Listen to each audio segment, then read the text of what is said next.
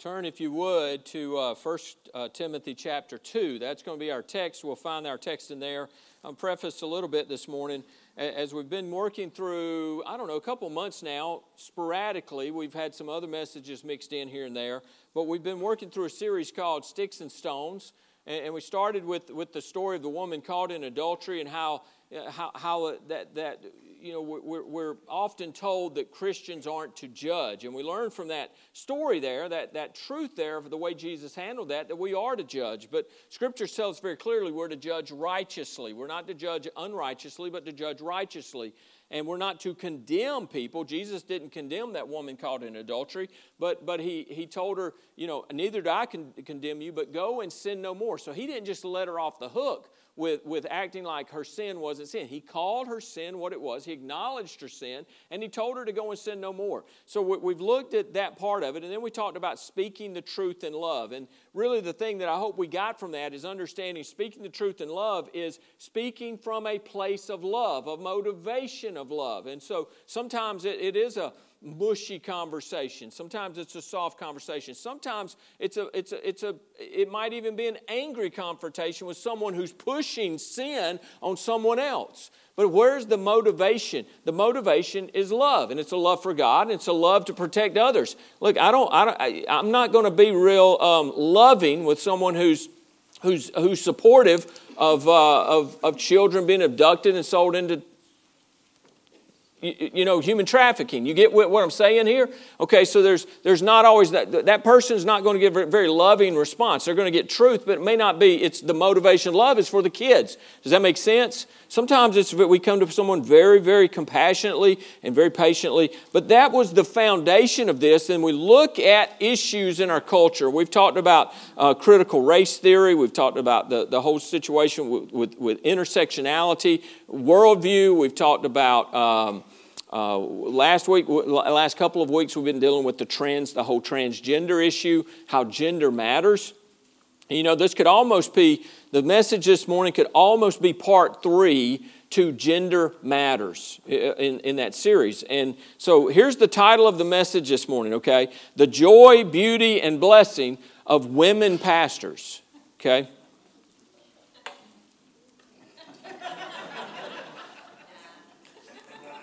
Okay, I'm kidding. That's not it. I wanted to see your response. I wanted to hear a response, and it, it was, I didn't hear any hisses, but boy, it got quiet. Y'all were like, I, we weren't expecting that. That's not, that is a joke title. That's not the title. But I thought y'all, the other morning we were having breakfast with some pastors, and Glenn Rogers was asking what we were preaching Sunday. And so, with about 10 pastors, I told them that's what I was preaching. They all went, No, you're, you're in the wrong associational meeting. So anyway, that's the topic this morning. I want you to, I want you to relax. Uh, I, I, told somebody I was going to mess with y'all and tell you last night, ladies, we buttered you up, and this morning I was going to toast you. That's not what this. That's not what this is about. Okay, that's not what this is about. We're going to look at truth. Okay, that's what we've done for. We're just going to look at truth. Look at what the Bible says about this. Now, let me ask you this question: What is truth? Is it what I feel, or is it what God says? It's what God says. A pastor's wife years ago, Gina would remember Miss uh, Jean Stevens, she said that often uh, in different situations. She said, What is truth? You know, she was a counselor. She said, What is truth? What I feel or what God says. Folks, we are, we're in an age today where people define truth as what they feel. And that, that's not how we can define truth. It has to it can't be driven by what I feel. Because do you, do you realize your feelings will lie to you? Your feelings will lie to you. So it cannot be about our feelings. It must be about what God says. Now, obviously, truth is what God says, regardless of what I think about it or how I feel about it. Psalm 119, verse 160 says, The entirety of your word is truth, and every one of your righteous judgments endures forever. John 17, 17, sanctify them by your truth. Your word is truth. So we, we know that God's word is true. The scriptures tell us that. So this right here is our truth. This is what guides us for life. Uh, 2 Timothy 3.16, all Scripture, not part of Scripture, not a Scripture here or there, not buffet style looking at the Scriptures, but all Scripture is given by inspiration of God. Who inspired it? God. Who's the author then of the Bible? We have men who penned it, who, who would, we would call, maybe we would call them the authors, but they're not the authors. The Holy Spirit of God is the author of our scriptures. All scripture, scripture is given by inspiration of God. It's God breathed. It's the Holy Spirit breathed and told those men who were writing, told them what to say and how to say it. And it is profitable for doctrine, for reproof, for correction, for instruction in righteousness, that the man of God, the woman of God, may be complete, thoroughly equipped for every good work. Folks, when we go to the Word of God, it's got the answers for everything. It's got everything we need. The Bible, listen, we believe in the sufficiency and the supremacy of the Scriptures. It, it's everything we need in life. It is the sole authority for us Baptists and all true believers. Amen?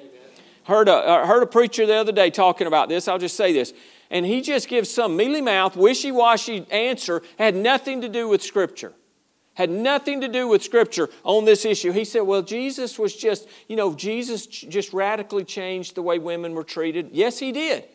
But nowhere do you get from that to women should be pastors in churches. Okay? We, we, we don't go from here to there with no type of writing. And, and so we have to be careful because the Bible is our authority. It is where we get our answers for life, okay? And so we have to obey. We must, as believers, if we believe this is our authority, then we're to obey the authority. We're to obey the truth of the Bible. But to obey the truth, we must be submitted to the truth, amen? Now, we can, we can know truth, but unless we're truly submitted to that, we're not going to follow that. We're not going to implement that. So, to, to obey the truth, we must submit to the truth. And to submit to the truth, we must first know the truth. And so, that's what we're going to, that's the objective today, is that we'll understand this topic of women pastors. So, what does the Bible say about women pastors? Hear what I'm saying. I'm not talking about women teachers, I'm, I'm talking about specifically what does the Bible say about women pastors. We're talking about women in authority, in leadership positions in the thir- church, the authoritative scriptural decision making of elders and pastors. You with me? That's our topic this morning, and we want to look at what the scriptures tell us about that this morning. So let's go to the Lord again in prayer. Y'all pray for me. Pray for me. Father, Thank you for our time together. Thank you for our worship this morning. Thank you for a time in the Word, in our, in our small groups this morning. Lord, just thank you for a wonderful crowd that's here this morning. We have guests. We have our, uh, so many of our regular folks are here this morning. It's just a blessing to be in your house with other believers. And uh, Lord, I just pray that you'll bless this time now as we look to your Word. Would you teach us, Lord, clearly? I pray, Father, that I've, as I've studied and prepared, that, Lord, it, it, it will come across clearly hopefully concisely, that people will understand exactly what your scriptures teach us on this issue. Lord, I don't believe we have a problem in our church. I don't believe there's, there's anyone in our church that would disagree with what I'm going to teach this morning. But, but maybe there's someone in their heart, they're not sure of, of the, the answers. They're not sure of the, the, exactly where this comes from. May this be a, an educational time for us this morning, uh, Lord, because as, as we know, and you, you already know, this has become a major issue in America, and it's becoming more of, more of an issue even in our Baptist churches that, that would agree with us in doctrine and yet are, are beginning to, to, to uh, capitulate in this area. So, Lord, just teach us from your word this morning and help us to just humbly come before your word, to, to obediently submit to it and to respond to it. And we'll praise you for that. In Christ's name we pray.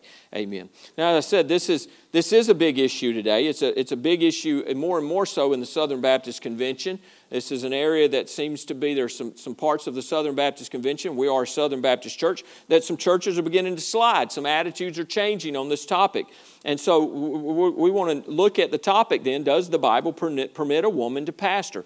And that, that's an issue that's even been, been we've, we've even had to deal with that within in our local church here.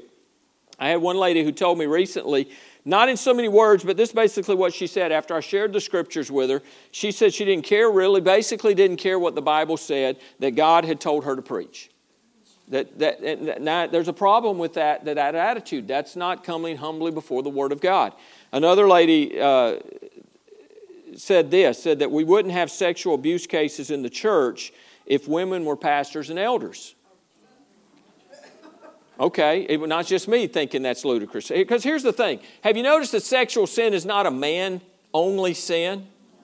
If you've watched the news in recent years, you'll see that more and more, most of the cases that are brought forth of teachers who are molesting children, underage children, it's women. More times than not, it's women. So, s- sexual sin is not a man issue. And, and having women pastors or women elders doesn't change that issue. So that's not even, you, you, you, you, talk about confiscation, you're really now going around to make a, to, to totally change the conversation about something the scriptures don't even address. It has nothing to do with that. So that's what we want to look at this morning. So it, it is an issue that is prevalent, and you're going to hear more and more about it as, as this continues. And you're either going to stand on the side of what the scriptures clearly teach, or you're going to stand on the side of what people are twisting the scriptures to try to make it say. And so there's two areas of, of, of argument on this today. And there's two words there's complementarian and there's egalitarian. Okay, how many of you have heard those phrases? See, see you, you want to learn this morning, don't you? Because you're like, what does that mean? So these two big words, complementarian and egalitarian. All right, so we're going to look at egalitarian first. So egalitarian, uh, they believe that there are no gender distinctions and that since we are all one in Christ, women and men are interchangeable when it comes to functional roles in leadership and in the household. So there's men and women are, are, are not just equal spiritually, and I'm going to get ahead of myself, but, but they're not just equal there, but there, there are no roles that only a man could do or only a woman to do. It's just all the same. Does that sound familiar? Does that sound familiar in our culture today? We just spent two weeks on gender issues, and this is a strange extension of that. That issue, when you start talking about, you know, I, I was born in the wrong body, that, that, we hear that more outside of the church. That's more of what's being pushed upon the church from the outside. But inside, what we hear a lot of times now is, well, we're equal. God's made us equal. The scriptures have made us equal in this area, and so a, a woman can do anything a man can do. Eh, there's only one problem with that. That's not what the scriptures tell us. And so we're going, we're going to get to that. Now, here's where they, here's where they come up. So that's where the, it's equal. So egalitarian is, is, is kind of this, this idea of equal. And so they get this from, primarily they take one verse and use that verse to make their whole argument. And it comes from Galatians 3.28. We're all familiar with this verse. There is neither Jew nor Greek. There is neither slave nor free. There is neither male nor female. For you are all one in Christ. And, and, it is abundantly clear that this interpretation does damage to the context of the verse. So you take that verse and you try to make that verse to say there's in the church there are no there's no there's no positions that only men can do. There's no positions only women can do because there are no male or female. We're all equal in that. Okay, that's the argument they would make but it does, it, it does damage to the context of the scripture there. In Galatians, Paul demonstrates the great truth of justification by faith alone and not by works. Galatians 2:16, knowing that a man is not justified by the works of the law, but by faith in Jesus Christ, even we have believed in Christ Jesus, that we might be justified by faith in Christ and not by the works of the law. For by the works of the law no flesh shall be justified. Galatians chapter 3, verses 15 through 29, Paul argues for justification on the differences between the law and the promise. And so then we come back to verse 28 and verse 29, and it fits into Paul's argument that all who are in Christ are Abraham's offspring by faith and heirs to the promise. That's the whole point in the context of the scriptures. It's not about, it's not about authority and positions within the church. It's about us spiritually coming to the Lord. Can we approach the Lord? There's neither Jew nor Greek, there's neither slave nor free, there is neither male nor female, for you are all one in Christ Jesus, verse 29. And if you are Christ's, then you are Abraham's seed and heirs according to the promise. That's the context of those passages right there. Now, the context of this passage makes it clear that Paul is referring to salvation and not roles in the church or in the home. Okay? In other words, salvation is given freely to all without respect to external factors such as ethnicity, economic status, or gender. Amen? Aren't you glad that those aren't factors that play into whether you can come to God or not? Economic factors, ethnicity, none of that plays into it. Our gender doesn't play into it. To stretch this context to also context to also apply to gender roles in the church goes far beyond and outside of the argument argument that Paul was making here. And folks, if it, it, it you got to understand this, something we say often. It can't mean for us today what it didn't mean for them then. Okay, so what it meant for them then, we can we we learn that we take that principle and then we, we can apply it to there's application for us today, but it can't mean something totally different than what Paul was writing about. You have to understand the context. So it can't mean today something that it didn't mean when Paul was writing it, okay? So that's egalitarian. Now, complementarian Uh, complementarians believe in the essential equality of men and women as persons. Example of that being as human beings created in God's image. But complementarians hold to gender distinctions when it comes to functional roles in society, the church, and the home. What is truly the root of, of this argument and what many egalitarians fail to understand is that a difference in role does not equate to a difference in, in quality, importance, or value. Do you get that? So, because there's a difference in the roles, doesn't mean that someone is inferior in quality or inferior in importance or in, inferior in value. There is no inferior or, or superior in this, in this argument. We, we complement each other. Men and women are equally valued in God's sight and plan. Women are not inferior to men. I ask this question then Who created us? God, God created us, right? And, and so, who determined what gender we would be? That's the argument we've talked about for the last two weeks. If we want to argue against, well, I'm not a man, I shouldn't be a man, I'm just, I've always felt like a woman, then I'm denying the very fact of how God made me, right? That's what we've talked about. But, but was it by chance that you were born a male or a female? Was that just by chance? No, God, God has a plan, right? He had a plan for your life long before your conception. I believe even before He moved in creation. Before He ever moved in creation, God knew you and He had a plan for your life.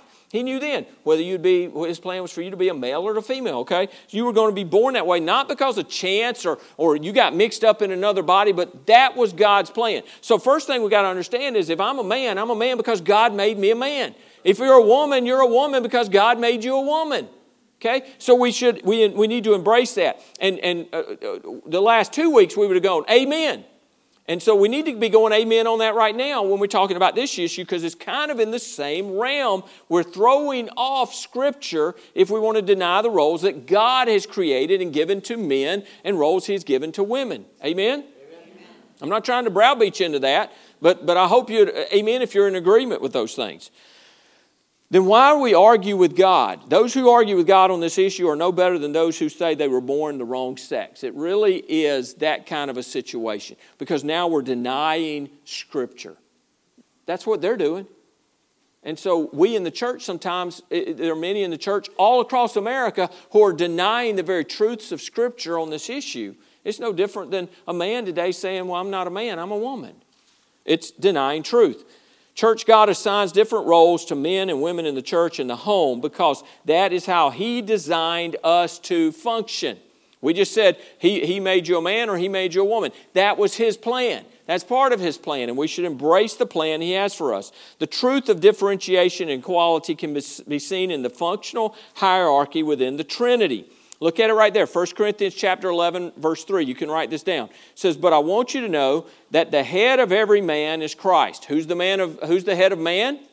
Christ. Head of woman too by in essence, but it says that the head of every man is Christ. The head of every woman is, y'all know the verse, is man and the head of Christ is God. So God is above Christ. There's a hierarchy. Christ is above man. Man is not above and better, but there is a, there's a structure of authority, of authority and submission. You can go back if you're like, preacher, I don't understand this. Go back, I don't know, four, five, six months ago, I preached about, it's probably longer than that now. I preached about God given authority. And we looked at what the scriptures teach us about this, about, about within the marriage, and there, there are uh, within the workplace. In every area of life, as we turn to, there are areas of, of where we, we are maybe in the position of authority or we're in a position of submission. And there is, there is that in every area of, of, it's the way God has created this. We're to submit to authorities in government as long as they're righteous and doing the right things. Then we, you know, there's a time when we go, I, am not going to do what the government says. I'm going to do what God says if there's a conflict there. So the Son submits to the Father, and the Holy, submit, uh, the Holy Spirit submits to the Father and the Son. And this functional submission does not imply any inferior, inferiority within the Trinity. Do you understand that? So within the Trinity, the three, three separate persons God the Father, God the Son, God the Holy Spirit, three are one. If anybody fully understands the Trinity, please come and explain it to me. And I'm just confessing as your pastor, I don't fully understand the Trinity, but I know it's true. The three are one. They are three distinct persons. And, and by the fact that Christ submitted to the Father doesn't in any way make him less God. It doesn't in any way change his, his authority. It was, there's authority and submission, even within the Trinity. Why would we think it would be any different for us? There are, there are authority and submission roles. All three persons of the Trinity are equally God, but they are they differ in their function. Likewise, men and women are equally human beings and equally share the image of God, but they have, they have uh, God ordained roles and functions that mirror the functional hierarchy within the Trinity. What we see within our homes, it, it's a picture of, of, of the Trinity of, of authority and submission in that. So now we come back to, we come to the verse, uh, it's second, 1 Timothy chapter 2. And we're going to look at uh, verses 8 through 15. I'm going to read these, and they're going to walk through this this morning. Verse 8 says, I desire therefore that the men pray everywhere, lifting up holy hands without wrath and doubting. In like manner also, that the women adorn themselves in modest apparel with propriety and moderation, not with braided hair or gold or pearls or costly clothing but which is proper for women professing godliness with good works. Let a woman learn in silence with all submission. And I do not permit a woman to teach. It doesn't get any clearer than this verse right here. Okay, this is the crux, and we can look at 1 Corinthians chapter 14. There's Paul really says kind of the same thing there, but right here he makes it as clear as you can get it. He says, And I do not permit a woman to teach now, we'll, un- we'll explain that. A, you're, you're, you're instantly going, well, what am I doing in small groups? What am I doing on, at Monday Bible Club? I shouldn't be doing that.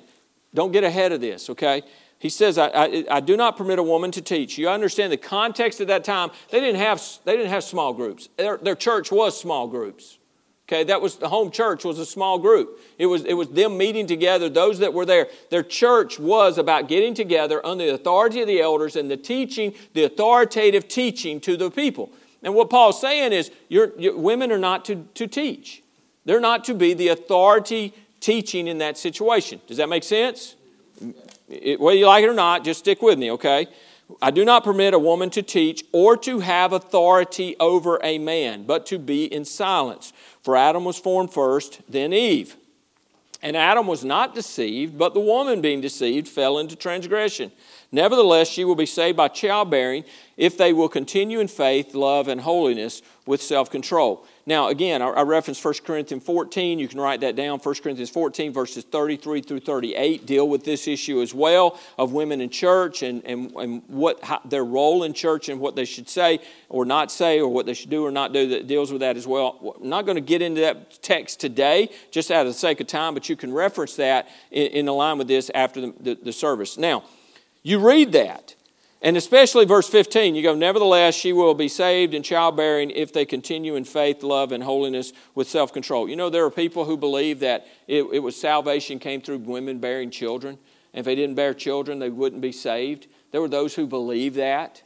That's a, you, you, it's miss, it's twisting Scripture, it's taking that and it's twisting it. Now, admittedly, it's a tough issue. This whole issue is a tough issue, and, and it requires some work to understand because, and because it's difficult and because it's hard, here's what some people say. They say, well, since I can't understand it and it's too difficult, so, so no one can really understand, so I'm just going to do what I think is right. And that's, that's what happens a lot of time. And what it is is self justification. Well, it's, you know what? Eh, I've looked at issues and there's, there's 25 different uh, opinions on that issue. And you know what? So nobody really understands it. So I'm just going to do what I want to do. That's not how we should function as believers. Amen? We need to search the scriptures and figure out. So let's go to the context then. Context is always important. If you're reading scripture and you, and, and you, you don't understand the context, you, you need to go back and understand the context of, of the scriptures. Proper interpretation requires, you know, you want to know who wrote it, who they write it to, why they write it, when they write it, what were they writing about, what were the, the, the, the, issues going on in culture at the time. All of these things need to come in. So you got to take the context. It's always key. So the overall purpose of Paul's letter, we find it in 1 Timothy chapter 3, verse 14 and 15. He says, These things I write to you though I hope to come to you shortly. But if I am delayed, I write so that you may know how you ought to conduct yourself in the house of God. That's the context of Paul's letter. The overriding context right there is that we would know how we're to behave in the house of God. He's writing to men, he's writing to women, he's writing to children. How do we, how are we to conduct ourselves in the house of God, which is the church of the living God, the pillar and ground of the uh, ground of the truth. So that's the, the overall purpose. The immediate context of this passage if you begin in 1 Timothy chapter 2 verse 1, Paul addresses conduct in public worship, particularly as it deals with public prayer. Verse 9 literally could read, verse 9 says, In like manner also that the women adorn themselves in modest apparel. It, it could literally read, Likewise, I want women to dress modestly. That, that's the way the verse could very well be written. What does that mean, modestly? Don't bring attention to yourself. Don't dress in a way that's going to draw attention. I heard, uh, I don't know if it was Alistair Begg or if it was uh, Pastor Aaron, who's the guy that mentored you? Paul Washer. I actually think it was Paul Washer. I heard Paul Washer talking about this. And he said, you know, you can have two women come into a church. And, and one woman can come in and the way she's dressed and the, her apparel, people go, wow, man, she, she, she, you can just see that she loves the Lord. Or you can have another woman walk in the way she's dressed, they go, oh, wow. And there's it, it's where do thoughts go? You know, you can't, you can't control what people think, right? But the way you dress can affect the way people think. And, and, and it, it, it's, it, we should dress modestly. So when you dress, ladies, you should think about that. Guys, the same way. I'm telling you, if men started wearing yoga pants around here, y'all, y'all would go, mm, guys, uh uh I'm going to tell you, ladies, I, am just telling you, that's not, those aren't, those aren't modest. They're not modest. You, you, if you're not covered up in some way, that's not modest. And so it, it, I know they're comfortable. I used to wear biker shorts under my shorts when I rode a bike. I understand they're comfortable. I get it. But I'm not wearing yoga pants around here. I'm not going to do it.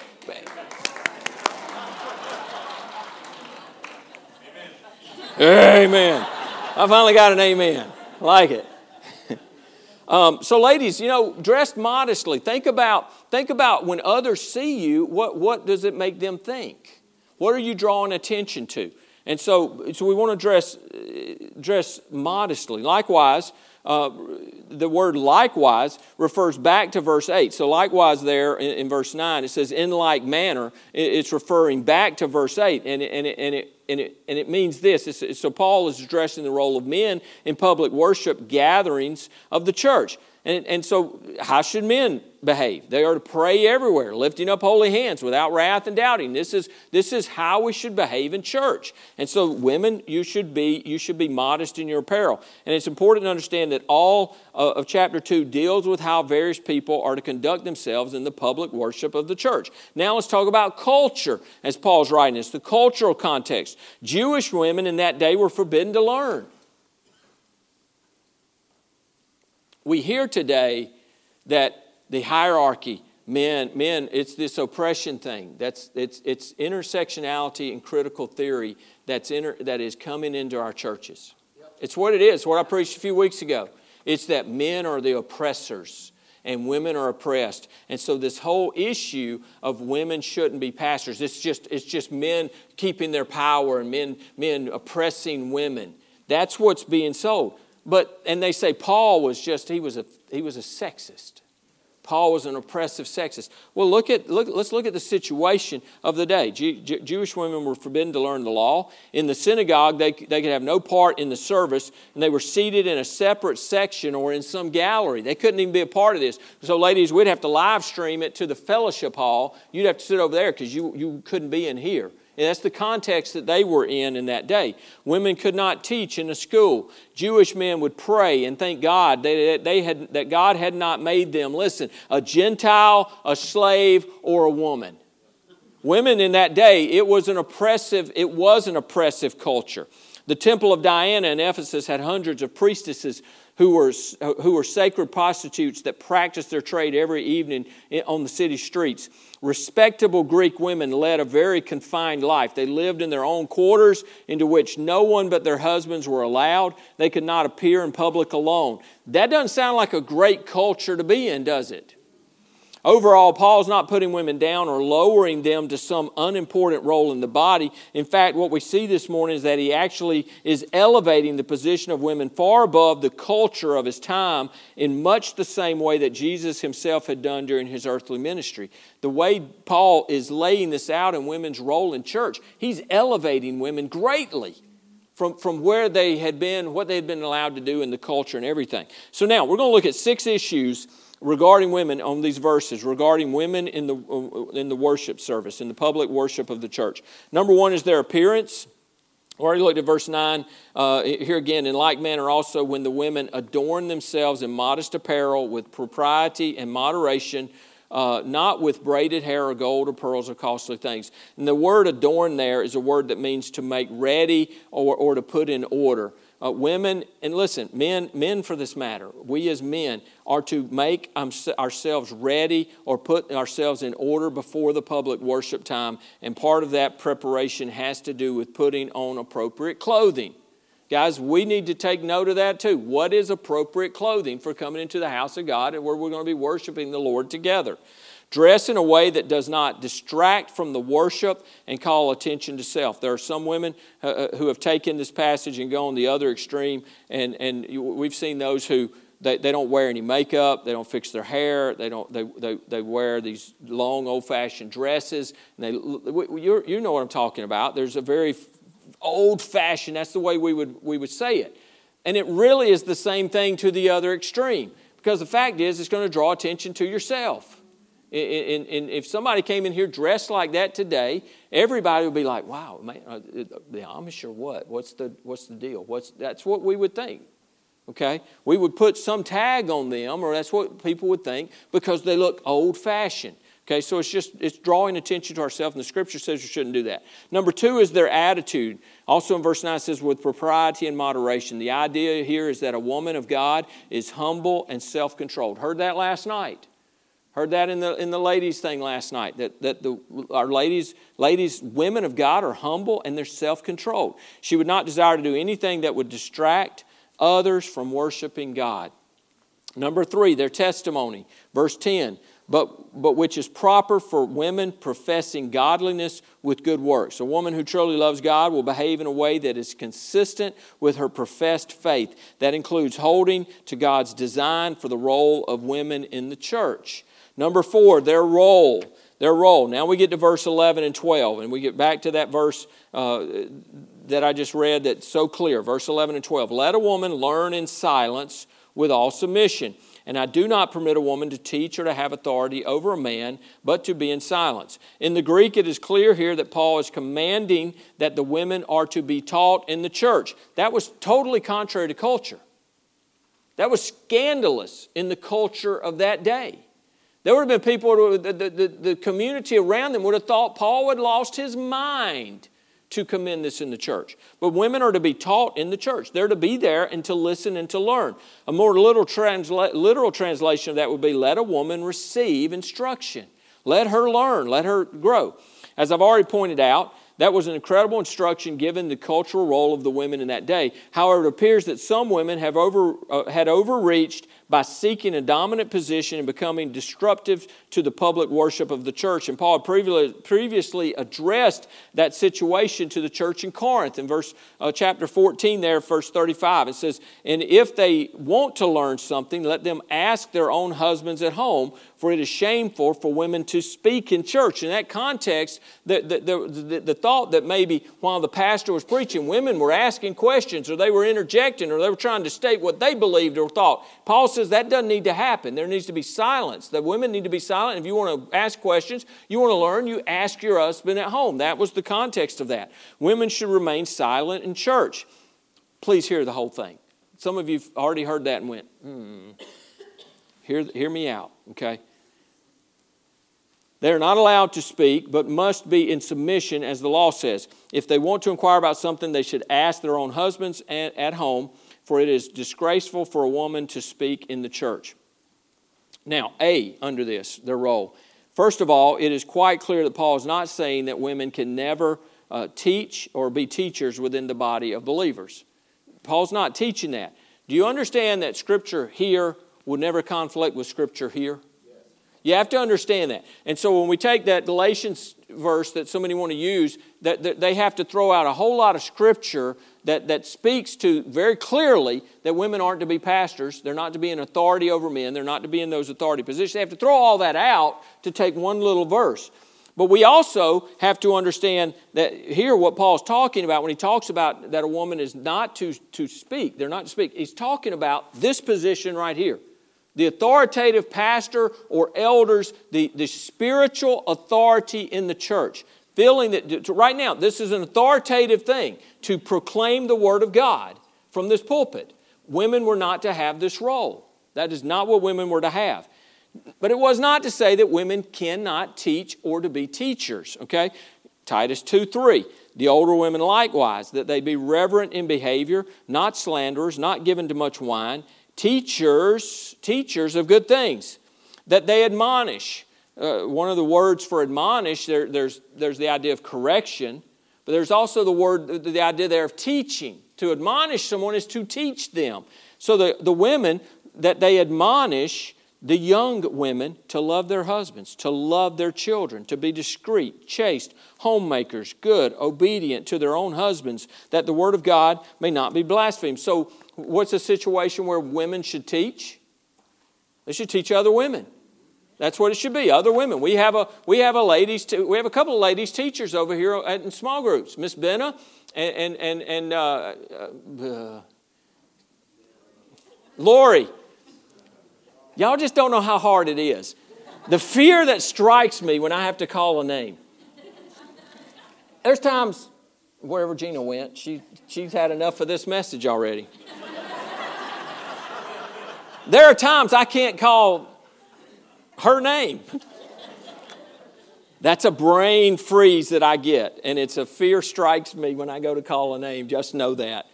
Sorry, Lori, I, you know I know your name, but so women are to teach women, okay? Hold on. this is what it said about being silent.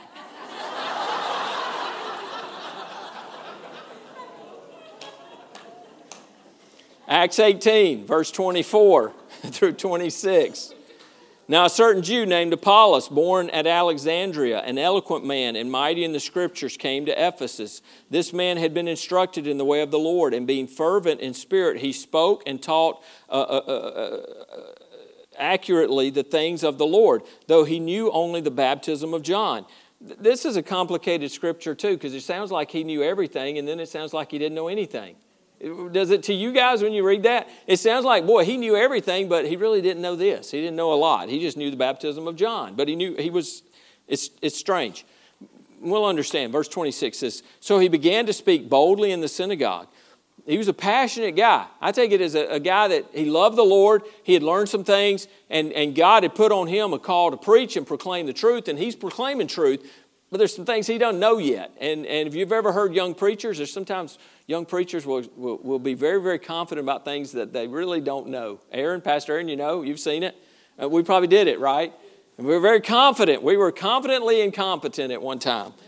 Um, so he, he began to speak boldly in the synagogue. When Aquila and Priscilla, now you have a couple here, believers, heard him, they took him aside. They took him aside and explained to him the way of God more accurately. And they explain, it means present and explain a, a theory or idea systematically and in detail. So, really, kind of what they did, they took him aside and they did some discipleship with him.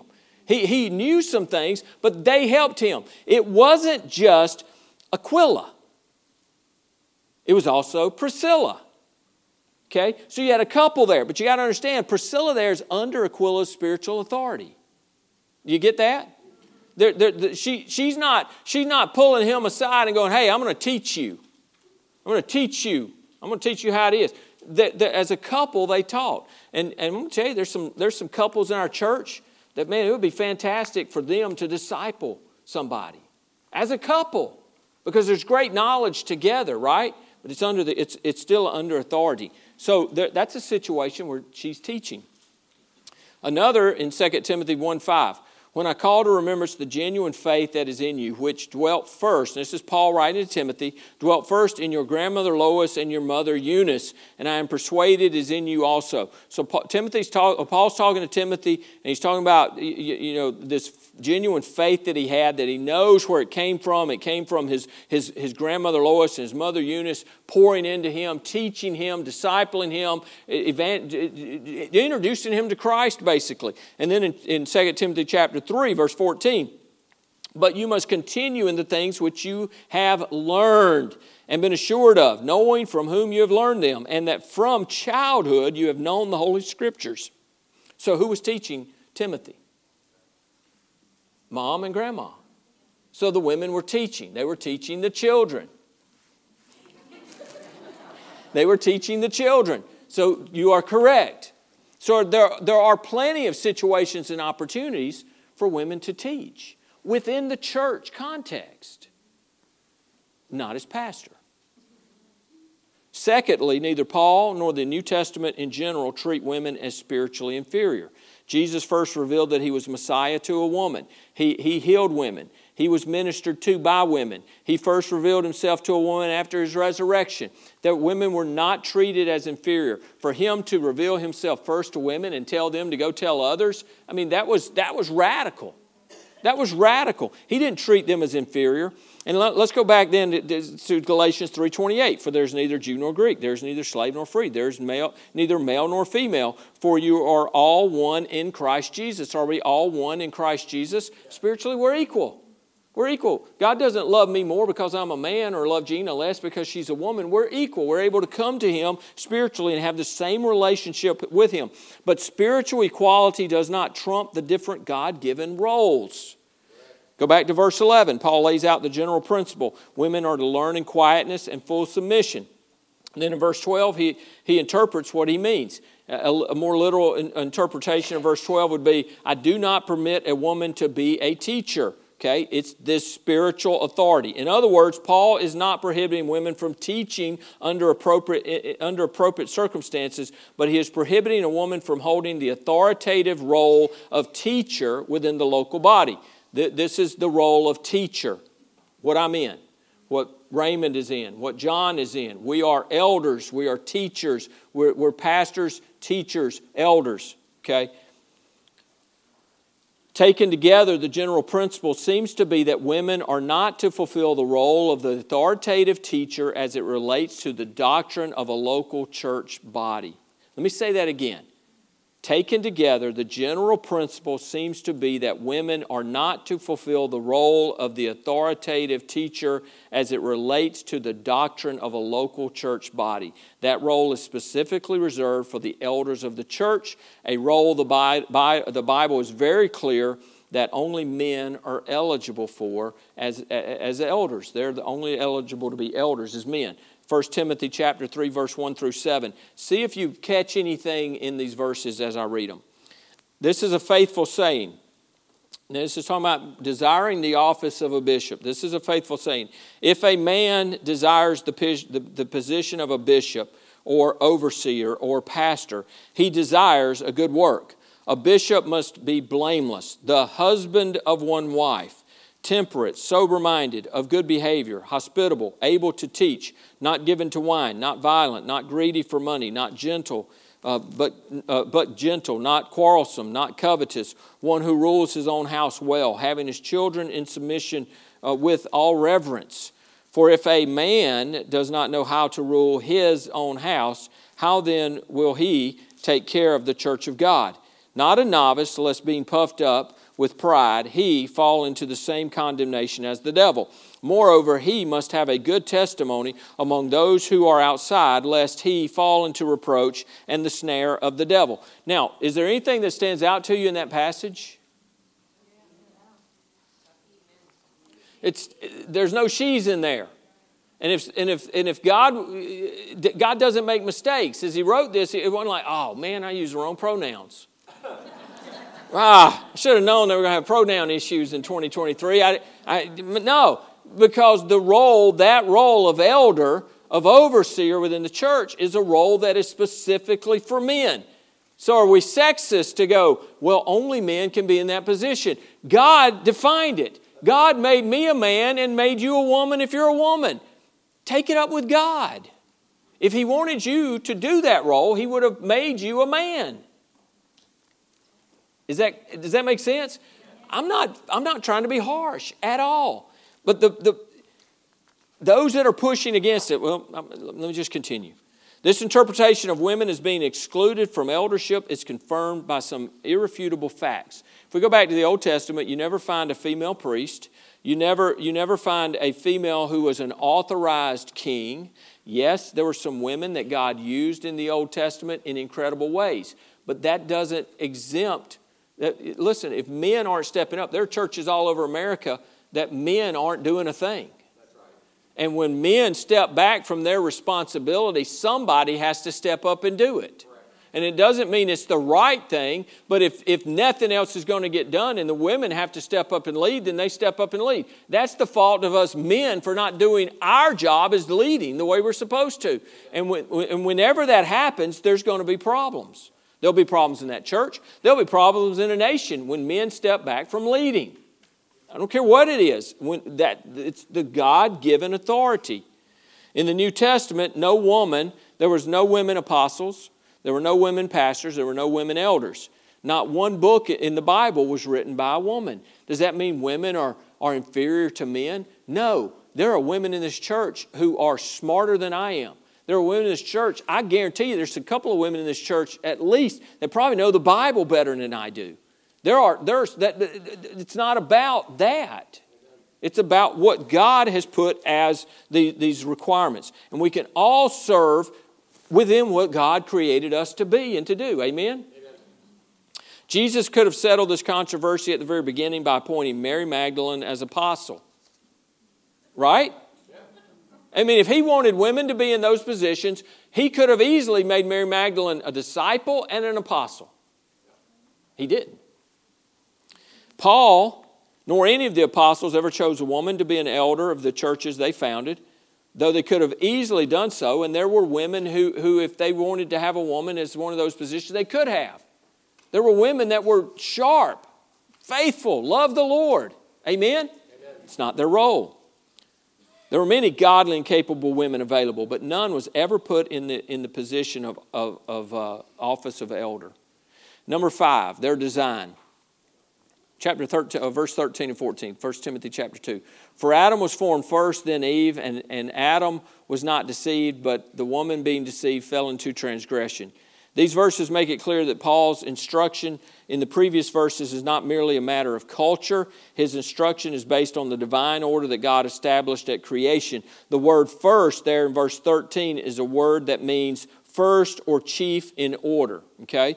1 uh, corinthians chapter 11 verse 3 and then verse 8 and 9 says this verse 3 but i want you to know that the head of every man is christ the head uh, uh of woman is man and the head of christ is god. We already read that. Verse 8 says for man is not from woman but woman from man nor was man created for the woman but woman for the man. There's a created order that god established right back there at the very beginning in Genesis, God created that order. And we must all submit to the God given, God ordained structures of authority. Number six, their burden. Now, I'm going to tell you, women carry a burden. They carry a burden. It's a strong, it's a, it's a difficult burden. So, the, and the burden ties in with this. So, the question is, where does this issue stem from? Where does this problem come from? In a 2017 survey, it revealed that 80% of Americans are comfortable with women pastors. There has been a huge change in our culture this way. Huge change, as you're looking at. Huge change. 62% of practicing Christians uh, open, are open to female pastors. 42% of evangelicals are fine with it. Now, we would be evangelical. There's other branches of evangelical that right now have husband and wife pastors, co pastors. They pastor together. Uh, even some of our Southern Baptist churches have begun to ordain some women as pastors. Uh, Saddleback has gone that way. Well, they're no longer Southern Baptists. They've been kicked out, and rightfully so. Uh, they haven't been Southern Baptists for a while. 50% today, 50% of MDiv students are women training to be pastors.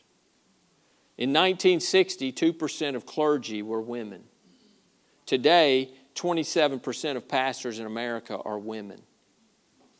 John MacArthur said this He said, Women pastors in churches is perhaps the most obvious sign of churches rebelling against the Bible.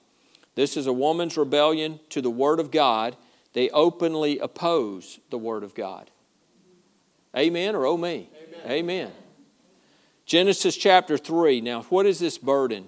And I'm, I'll be, I'm getting close to wrapping up here. Genesis 3 Eve comes out from under Adam's authority and his protection. And we go back and look at that. Eh, she really did. As, as Satan comes into the garden and he's, he's tempting her, she, she, she could have easily said, you know, shut your mouth, I'm not having this conversation. She came out from under Adam's authority and, and she sins. She was deceived. She was deceived and she sins. Then Adam comes along and Adam sins. Um, you know, and MacArthur said it this way he said, Adam, Adam sinned because he was in love. He wasn't deceived, but, you know, he was in love and, and he couldn't do without her. And so he went along. And, and so, but she was deceived and fell in sin. So then we have the curse, you know, with the fall. And Genesis 3:16 says this, to the woman he said, I will greatly multiply your sorrow and your conception. In pain you shall bring forth children. Now, there's, there's not a comma right there. That's a a, I don't know if that's colon or semicolon. I wasn't good with English. I, I wasn't very good with the English. So um, it's the one that looks like a wink. It's the point on top and the comma on the bottom, which means this. It doesn't mean it's a, what is it? All right, semicolon. It's that one. If you're not careful how you do it, you end up with a little smiley face on your, in your text. Well, what that means is this is a, it's a different thought. It's not a continuation of what was just said, so it's a different thought. And here's what, what the scripture says Your desire shall be for your husband, and he shall rule over you. Your desire shall be for your husband, and he shall rule over you. Now, this is not. Uh, this is not about sexual attraction. It's not. Uh, that God had already told them to be fruitful and multiply. Already told them they, they, they were going to be attracted to each other. This is not God now a part of the curses where you're going to be attracted to your husband. That's not what this is. Your desire shall be for your husband, and he shall rule over you.